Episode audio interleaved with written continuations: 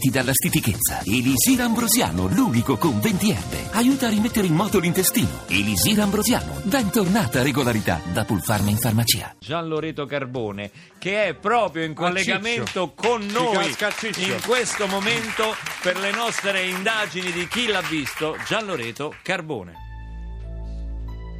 Si capisce già che è successo qualcosa di grave, di grave, Sono le 17 del 29 febbraio 2016 che non c'è ancora a stato. Tagliacozzo, in provincia di L'Aquila, Eh. nota località in cui un errore ortografico ha salvato parecchi uomini. Quando Franco Tagliacozzo, giustamente. Sono le 17 del 29 febbraio 2016 quando Franco Bollo, un collezionista di monete antiche, esce dal negozio di numismatica non solo monete che si trova nel centro di Tagliacozzo.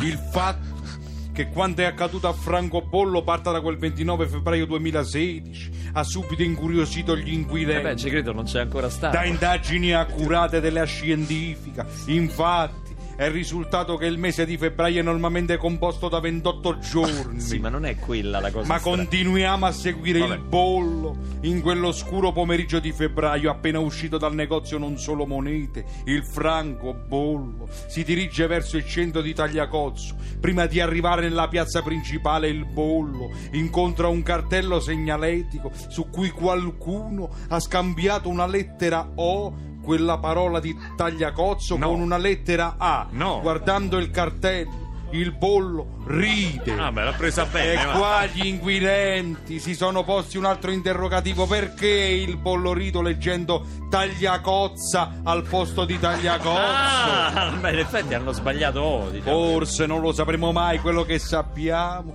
è che Franco Bollo alle 17.15 entra nel solito caffè, non solo caffè, dove ordina un caffè doppio e qua il terzo interrogativo degli inquirenti.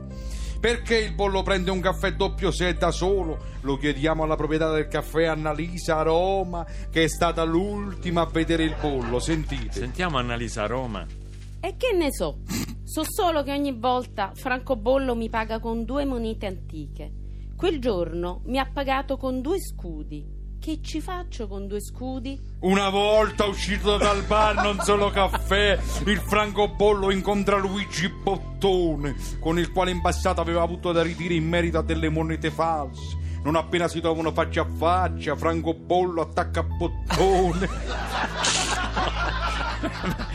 E la Questi nomi so- se discussione. si prestano sempre. La discussione si protrae per più di mezz'ora fino a quando Bottone attacca il francobollo e lo spedisce a quel paese. E qua un ulteriore interrogativo degli inquirenti. A quale paese è stato spedito francobollo? Lo chiediamo al commissario Giulio Megre a capo delle indagini. Giulio? Megre. Mi ricorda qualcosa di vintage Sentite questa dichiarazione shock. Megre, eh? Stiamo cercando di capire se lo ha mandato a morire ammazzato oppure a vaffa. Ah. L'ipotesi più probabile è che sia stato mandato a morire ammazzato. Infatti, stiamo cercando il corpo. E qua Senti, gli interrogativi si moltiplicano. Dove è andato il bollo e di quale corpo stiamo parlando? Ma soprattutto, se è andato di corpo, allora il bottone non ha mandato il bollo né a morire ammazzato e nemmeno a baffa, ma bensì a. Ma non saremo noi di chi l'ha visto a trarre conclusioni. No, certo. Però una domanda ce la facciamo.